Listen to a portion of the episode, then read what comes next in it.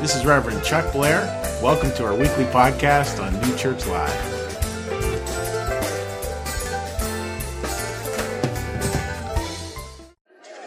Great to have all you here today. We, we have a really wonderful service for you today, and I think you're going to leave here inspired with maybe some different things to think about. And, and we're really going to be looking at, you know, like that little skeptic within us, how do we get rid of it? That's what it comes down to. Because I imagine all of us have at least one place in our lives we're skeptical, maybe more. So how do we look at that? Because it's important. We're in the middle of this series called Reconnect. Reconnect, like, how do we reconnect with each other? How do we reconnect with the people we love? How do we reconnect as a community? How do we reconnect? And how do we do that mindfully, soulfully? We've been looking at a series here. We started out with I am listening. Last week we looked at is it true? This week we look, look at is it kind? Is it kind? We're going to look at kindness today and, and how that can how that can be a way out of this, this kind of skeptical thing that we can find ourselves in. So what I want to do is I want to read a story from the Bible to you. And this story comes from the Gospel of Matthew. Again, there's four Gospels, four people who, who talked about Christ's life. And it's a story where they're talking about the kingdom of God. And, and, that's just important to understand, like that phrase. We tend to think of that phrase as being like, well, they're talking about heaven. Actually, they're talking about earth. They're talking about how we live here and now in a way that's actually going to move us towards heaven. And it's a beautiful story. Now, now it needs a little historical background because it will sound strange to our North American ears. It's a story about a wedding. And what was the tradition in the wedding is that the bridegroom would come riding in to great applause and acclaim, and you'd have very, very young bridesmaids, 10 bridesmaids who would meet him. That was the tradition. And then they would escort him over to the bride's house where the wedding would take place. So that's kind of the historical context of the story you're about to hear. And then we're going to start pulling it apart a little bit and saying, okay, so this is at a surface level.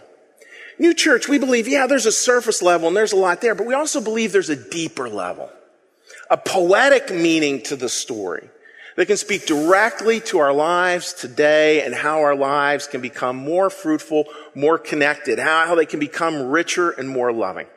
So please listen to this story. This is from Matthew 25. At the time, at the time, the kingdom of heaven, this is Jesus speaking, will be like ten virgins who took their lamps and think bridesmaids there and went out to meet the bridegroom. Five of them were foolish, five were wise. The foolish ones took their lamps. In other words, that would have been like their flashlights at the time for the kids who were out there, but did not take any oil. In other words, kids, they didn't take extra batteries. So think they took flashlights, no extra batteries. The wise ones, however, took oil in jars along with their lamps. In other words, they took the flashlight and the battery. For modern day people, they took their iPhone and the recharger.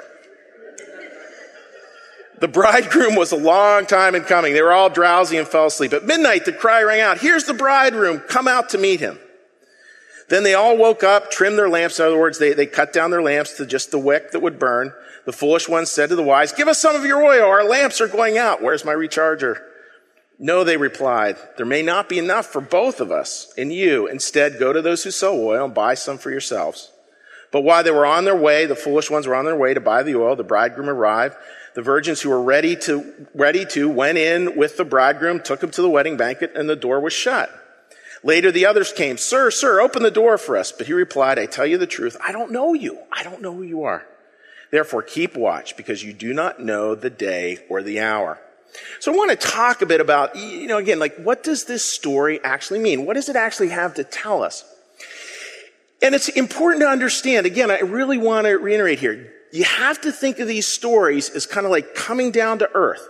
The, Lord's Prayer, the most famous prayer in the Bible says, thy kingdom come as in heaven, so upon the earth. Real important. As in heaven, so upon the earth. So what does this have to teach us in a very meaningful way? Here's a piece of new church. The life that leads to heaven is not one of withdrawal from the world, but a life actually in the world. Whereas Dietrich Bonhoeffer, listen to this, as Dietrich Bonhoeffer said, he said, you know, well, actually, the, the spiritual life, it's real simple. You have to jump in with both feet to both worlds. Both feet in the natural world, both feet in what's spiritual, the bigger picture. And, and that sounds paradoxical, but it actually is possible to do. Now, with this story, with this story, it's a five and a five thing. A five and a five thing. First off, it says that there are five foolish, five foolish bridesmaids. Now I want to talk over here. I want to talk about that foolish part. There's five foolish ones. Five of them who just, they, they, they, they don't get it. They're just, they're missing. This is how that's spoken of. Five of them were foolish, five were wise. The foolish ones took their lamps, but did not take oil with them. The, please say the W word there. The wise, the wise ones, however, took oil in jars along with their lamps. All right, so let's look at this. Let's look at like we have the foolish, we have the wise. Let's stand in this place here of the foolish for a minute. Now, now the foolish part, and I think we all can identify with that part. This is how New Church theology would hold it. Kind of an interesting perspective. That foolish part grows from an arrogant self-dependence, a misplaced sense of independence. It's that belief, you know, that foolish part that I, can, I got this. I got this all handled. I don't need extra anything. I can go out and simply make it work all by my little self. But what if we found out, like I know a lot of you know this, the older you get, the more you realize that you need help. You need help. That none of us can actually do it alone. And it's, you know, I used to teach, I used to teach American history and there was this, this revolutionary flag as the American country was evolving to actually having a beautiful national flag. And that original flag was, was this rattlesnake and it said, don't tread on me. That's very much like that, that very defensive, foolish part that believes we can just do it by ourselves. And you know, you look at how things have shifted and, and how we can really get that there are these bigger unities that are wonderful and beautiful and powerful. And when you look at it, folks, it, what's interesting to me about these lines, it's not that self-dependence is bad. Like, like for me to really be accountable to take care of myself, that's good. For me to be independent, because if you're not independent, you're codependent. Don't be codependent. You know, independence can be a good thing. The problem is, is when it's arrogant. The problem is, is when it's misplaced when we stress it the wrong way. And human nature for all time has had this as a huge challenge. I mean, you go back thousands of years before these words of Christ from the book of Isaiah. Book of Isaiah, it's, it's, it's where God's talking to this prophet Isaiah, and he said, You said in your heart, please say those two words, you said in your heart, I am, and there is no one else like me. Well, that I am, you know, again, like for us, our ears, we don't really get that. But in the, in the Old Testament, the much older part of the Bible than from what we're reading today, the I am, that's what God called himself. So what it's really saying there, I am God, and there is no one else like me. That's not a terribly fun person to hang out with. Not a fun person to hang out with. Because that's that arrogance, folks, that starts to get into the way. Now I'm going to move over here because we have an option.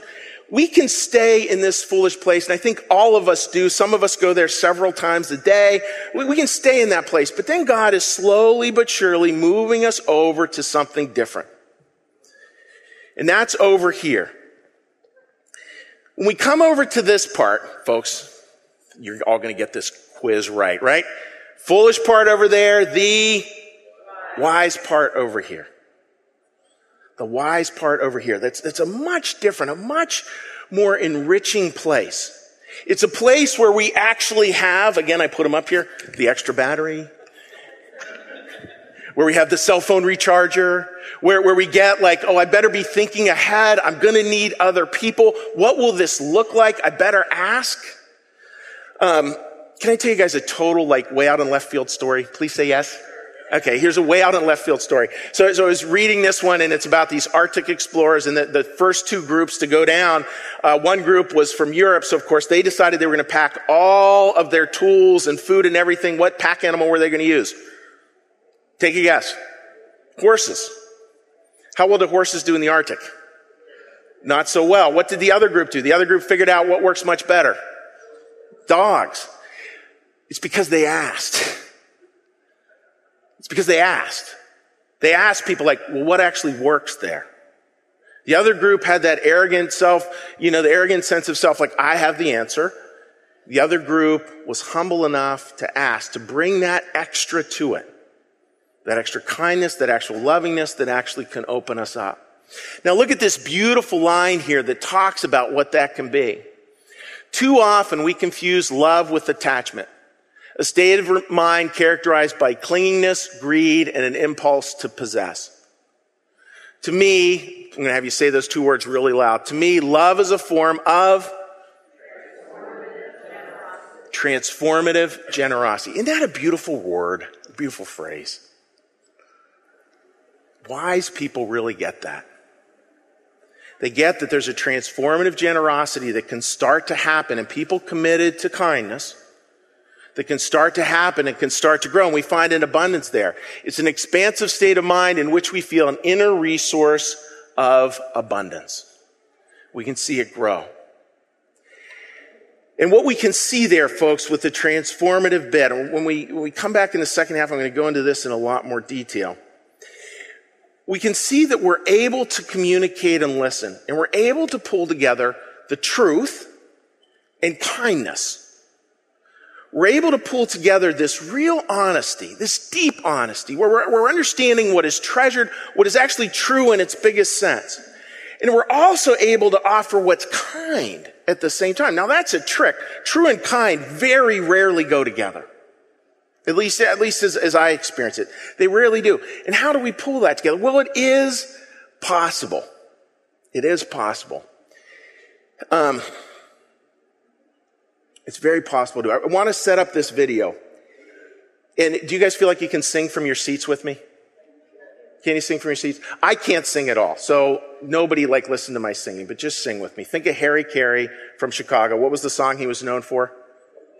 Take me out to the ball game. Let's just sing this, just that real quick. Ready? Take me out to the ball game. Take me out to the crowd. Buy me some peanuts and cracker jacks.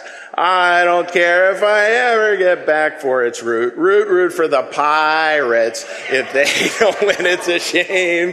For it's one, two, three strikes, you're out at the old ball game. All right. Was that all right? All right.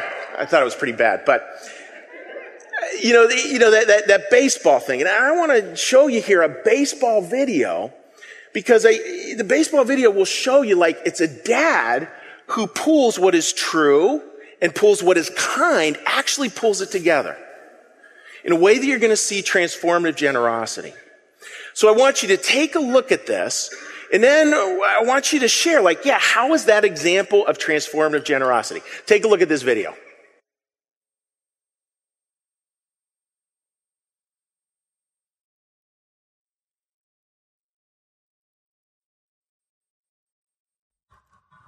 Finally, tonight, the young pitcher and the pep talk from his coach heard by millions. It's the biggest game of their young lives. Game from South Williamsport, Pennsylvania. The first the Little League team from Bend, Oregon, in a battle with a team from Italy. Isaiah Bugsy Jensen on the mound. Hi, my name is Bugsy Jensen. and my favorite baseball player is Clayton Kershaw. 12 year old Isaiah pitching a great game until he gets a little tired in the top of the fifth. Now he can take his base. Out comes his coach for a pep talk. But that coach just happens to be Bugsy's dad. I just came out to tell you how much I love you as a dad and a player. Okay? You're doing awesome out here. One more hitter and then I'm going to Juge. This is your last hitter. Okay? You understand? Come right after him. Hey, cheer up. Have some fun. Come right after him. Okay? Let's go. One more batter before Bugsy's replaced. That pep talk from Dad worked. Another strikeout, and the team goes on to win. Victory from nine players from Bend, Oregon, and one very proud dad. A father and a son can't beat that. I'll see you right back here tomorrow. Good night.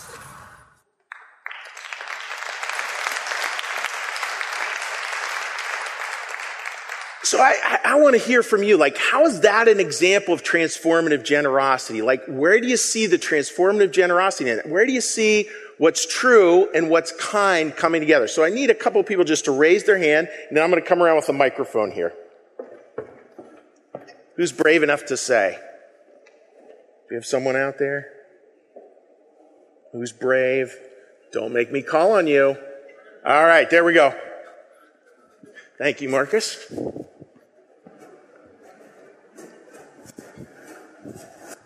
Competition in sports is hard enough. Um, so for him to come out there, I'm sure the kid was expecting, you know, a little bit less of a kind answer there. So for him to come with that much kindness, it really filled the boy up with enough love to bring out that extra mile in him. It's great, and it's and it's it is powerful to watch. Like the dad just didn't come out and yank him. He gave him one more batter. What's another piece that you're thinking when you see that? Uh, just the idea that you know it's his son, and you would think that he'd want him to keep going in that game as uh, you know an extension of himself. Yes. you know, live vicariously through his son, and yet he had the honesty to know, nope, he's tired. I'm going to show him I love him and uh, put him back on the bench. Yeah, how many of us have lived vicariously through our children on the athletic field? Yes, you know, all the time. It's you on that wrestling mat. And, and it is like there's, there's a lack of attachment there, right? A beautiful lack of attachment like the son. Anybody want to ask, oh, answer one more thing? One more thing, one more thing, one more thing? Was there somebody? Okay, sorry.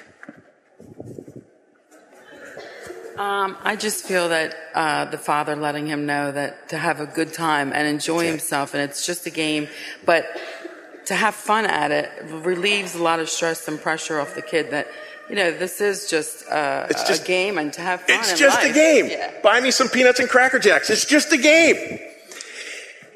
I love, I love that line, folks, because I think it's so much part of the transformative generosity. It Gets right to it.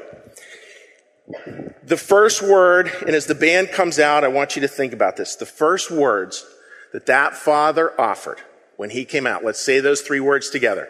I just need to tell you, I love you. I love you. You're tired, you're coming out of the game. you get that? Like, isn't that beautiful? I love you. You're tired, you're coming out of the game. Have fun. It is possible. When we come back, let's dig into it even deeper. It is possible to marry in very deep ways communication that is both true and as well is both kind. Some of our folks online had, had just beautiful comments. The coach dad refocused his son on what matters. Listen to this, folks. And I think this is so important. Not the game, but the connection. Not the game, but the connection. Things were really right sized for that dad in that story. It's, it's interesting, right? Because we, we have, I think all of us can identify these two parts. You know, the foolish side as well as the wise side. The foolish dad would have come out again, as Alan said, probably would have seen it as an extension of him, like, you're letting me down, you're letting the team down, focus, focus, focus. You know, would have done that. But there obviously was a wise side that showed up with transformative generosity in a moment that his son will remember for the rest of his life. That maybe the most important lesson he got was when he got yanked from the baseball game at the Little League World Series. That's God's economy. It's an economy that's hard to understand in, in my mind, but it seems to work again and again and again. It's important to understand about these two pieces because the story goes on and it says this. They went into the wedding banquet, the five who were wise, and the door was shut. And it's easy to look at that as like, well, this is about us versus them. And Chuck, I know the five wise ones and the five foolish ones. I can list them for you. And we're going to make sure they don't come to the banquet. Well, you, we all have both. And, and that part of us, again, like it's not to be objectified out there into five people we think are foolish. It's to be internalized in here. Yeah, the five foolish parts of me. Well, that part really doesn't have any interest in going into the banquet. That arrogant, self-dependent part of me just really doesn't have any interest. Like, like when life is going really, really, really well, I, I don't think about God much, you know, to be honest. I was meeting with a couple yesterday, and, and it was Erica and Chris, and, and I was talking to them, and I, I, I asked couples, you know, each of them has to identify three places where they find God. And it was, it was fascinating. Like the first word, word out of Erica's mouth was struggle. It was struggle. We really do. That, that arrogant, self-dependent part, it doesn't want, it's not really interested in the banquet. So what we need eh, to think about is we need to think about that foolish part and how do we kind of like just put it aside. Just put it aside. Now, last week, for those, we have so many first time people here today. I got a huge kick out of using that energy ball last week. It was like that silly, fun thing to play with. So I want to play with it one more time. That's all right with you folks. Somebody's applauding. That's good. Cause it is really cool. All right. So what I need is I need four volunteers who are going to come on up here. I'm going to label you and we're going to talk about it and then we're going to use it to, to make a point here about how we move on and we put that part away. So, so if we could have four people, I can't see you, so I just have to trust that four people are going to be brave enough to raise their hands and come on up. So four of you come on up.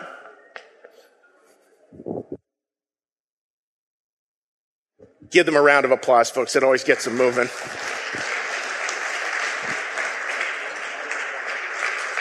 Come on up right here.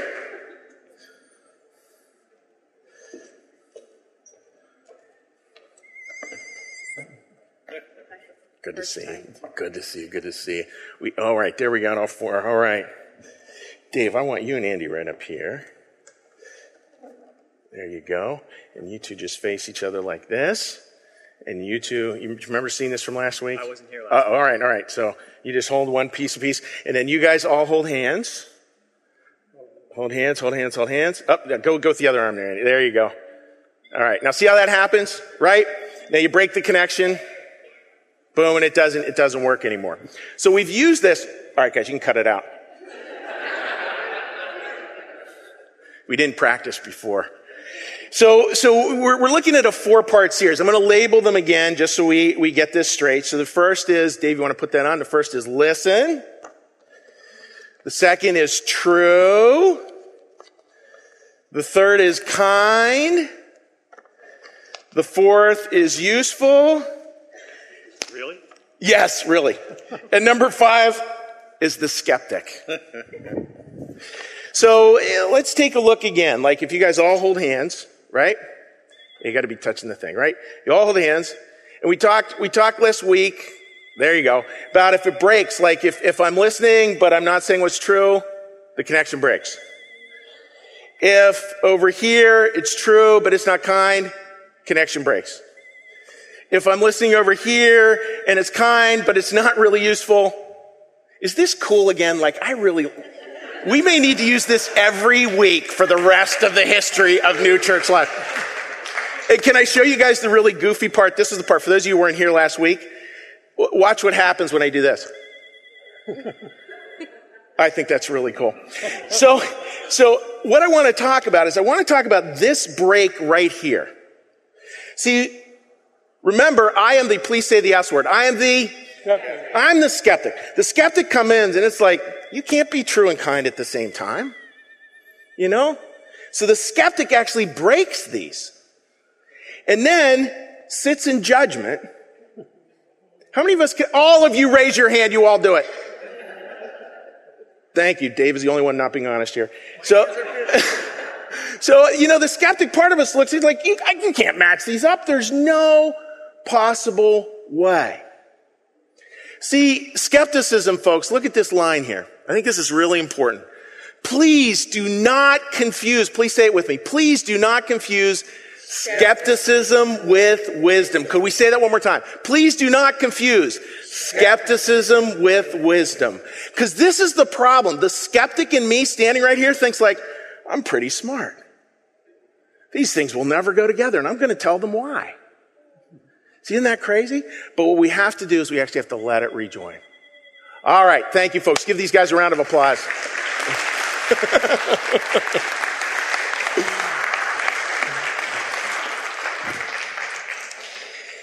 So how, how is it that, that, we can actually start to really pull that together? Like, how do we actually do that? So, so as, planning a sermon, we plan sermons way far in advance, and it, then it goes through this, this sort of this winnowing process. And, and I was thinking, yeah, I really want to drive this home because it's so important. And very fortunately, a dear friend of mine, Corey Boyce, had said, Chuck, I'm going down to this, this charter school called Youth Build.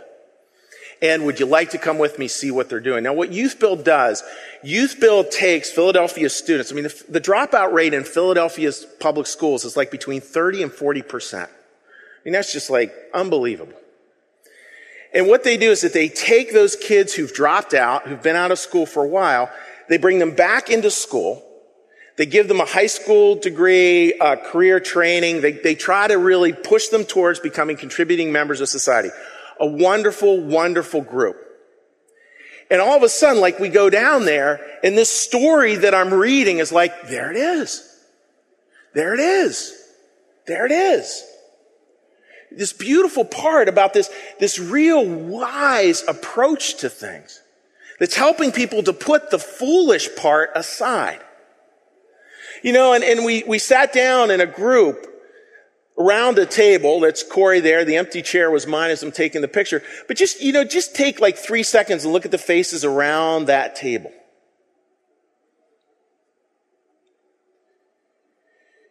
Conversations happening there. Circuit is getting completed there it was interesting just to even to get part of this, this, I want to make sure I get this, this, say this right. Just to even get part of this group, like to qualify to go to the school. And, and there were, there were moms with little kids there. There were, there were students who had struggled with addiction. There was just about everything you could imagine. They had something called mental toughness week, where they had to be awake, aware, and involved. They had to show for a full week that they could show up on time. They could pay attention and they were interested. That's that wise, loving part. That's that piece over there. Again, like, like the parable ends with, with stay awake. It's that wake part. And it was, it was a beautiful part because literally, like as we're going around this circle, these students were saying like, yeah, I remember the first day when, when the alarm went off and I had to be there by eight o'clock. Do you think a lot of them were interested at getting up for school to be at school by eight o'clock? Yes or no? You think they were interested? No. They weren't the least bit interested.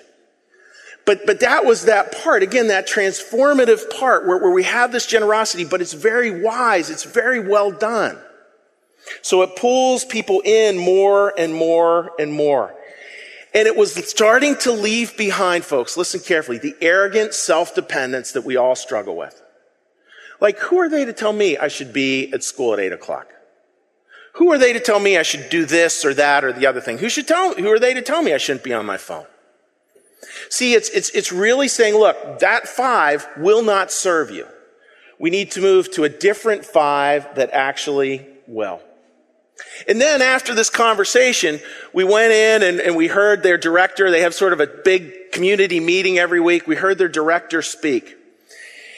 And this is what he said. And I thought, I thought, boy, this is really important to remember he talked about the word realistic. I've mentioned this before, but I really want to drive it home. He mentioned the word realistic. And he said lots of people will come into this school and they'll see what you folks are doing, or they'll see this and they'll see that, and they'll go, oh, that's not very realistic. It's interesting, and I want to drive this home. Again, I mentioned it before, but I really want to drive it home. In our world today, we confuse skepticism with wisdom all the time. All the time. Anytime I'm a skeptic, I feel like I'm really smarter than you because I know why it won't work. The challenge is when we confuse skepticism with wisdom, we hold up this word, what is realistic, quote unquote. And when somebody comes to us with an idea, like, hey, how about blah, blah, blah, blah, blah, and we go, um, not realistic. What we're really saying, listen carefully, folks, because I, I, like, I, I was thinking about this and it's like, oh my goodness, I need to watch this in me. What I say when I say that's not realistic is I say, you, excuse me, when I say that's not realistic, what I'm really saying is there is no hope. There is no hope. Hey, dad, I'd like to get into an Ivy League school. That's not realistic. What I've just said is don't have that hope. Folks, is that a good thing or a bad thing? Bad thing. There's no extra energy there. There's no extra oil for the lamp. There's no kindness in that. Yes, it may be technically true. But as the online viewer said, you've taken, you've made it about this instead of about that, and the that is the connection. And the connection needs to be maintained. Now, that, that, doesn't, of course, mean that if somebody has a wild idea that, that I can't go, well, you know, that might not work, but this might. I mean, I, I can offer that. But I've got to be really careful of how I use that word realistic. I think that that can get really tricky.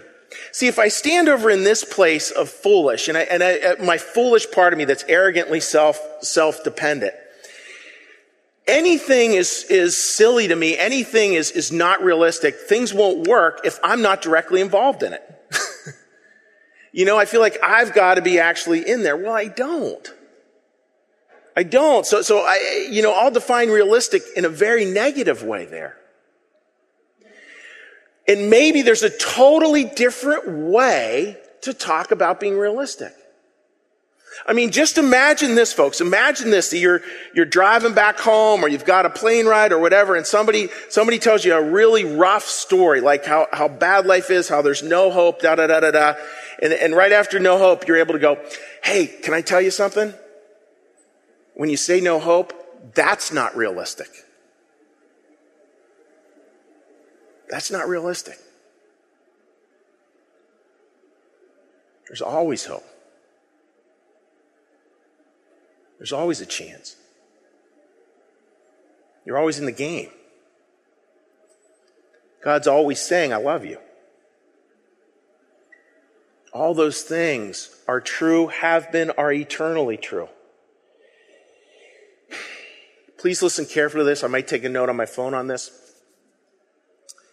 It is much more daring to hope than to despair. It's much more daring to hope than to despair.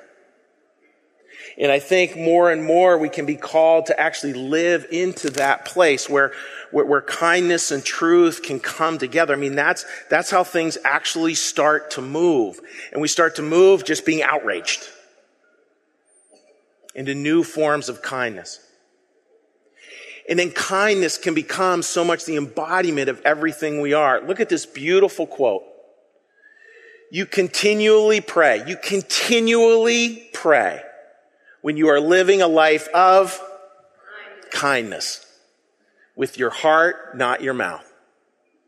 You continually pray when you are living a life praying with your heart, not your mouth. Like though that life can become, and, and then again, like the circuit can start to happen, and we can simply go, don't want to be that anymore. I want to change. So your homework for the week, simple. Let's just try, maybe just this afternoon, when that skeptical piece comes up, just park it for a little bit. When that part that believes that truth and kindness don't come together, park it for a little bit.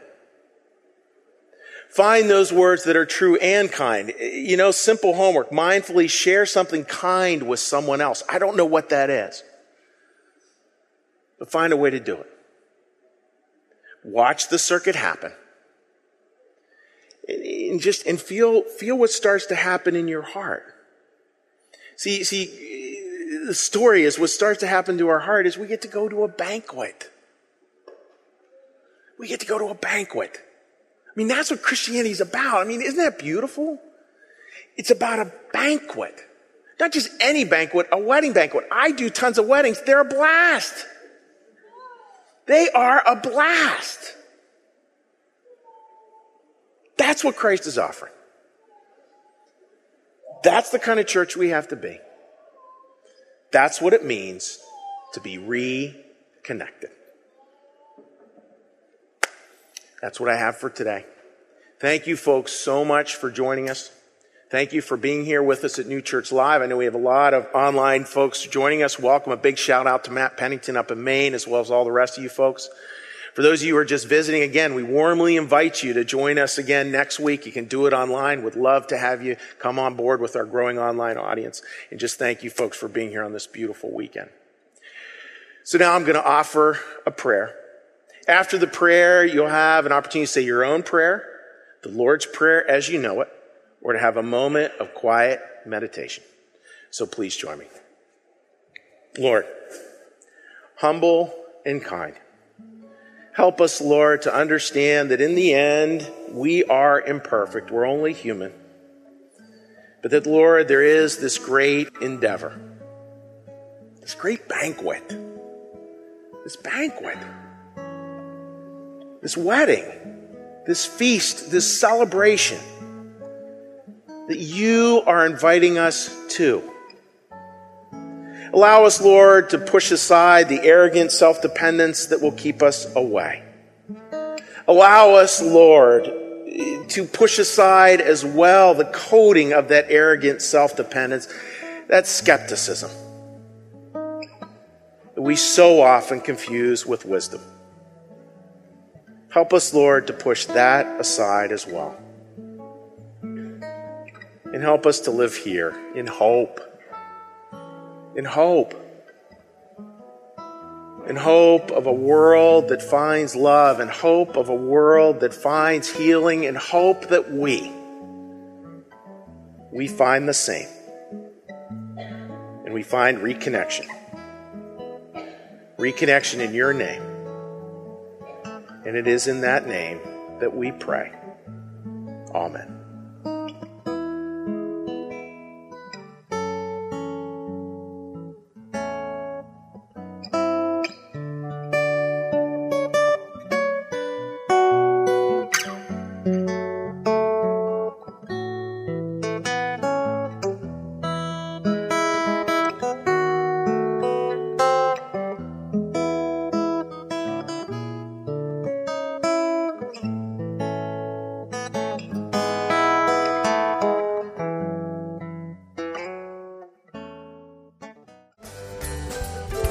For listening. You can support this podcast at www.newchurchlive.tv.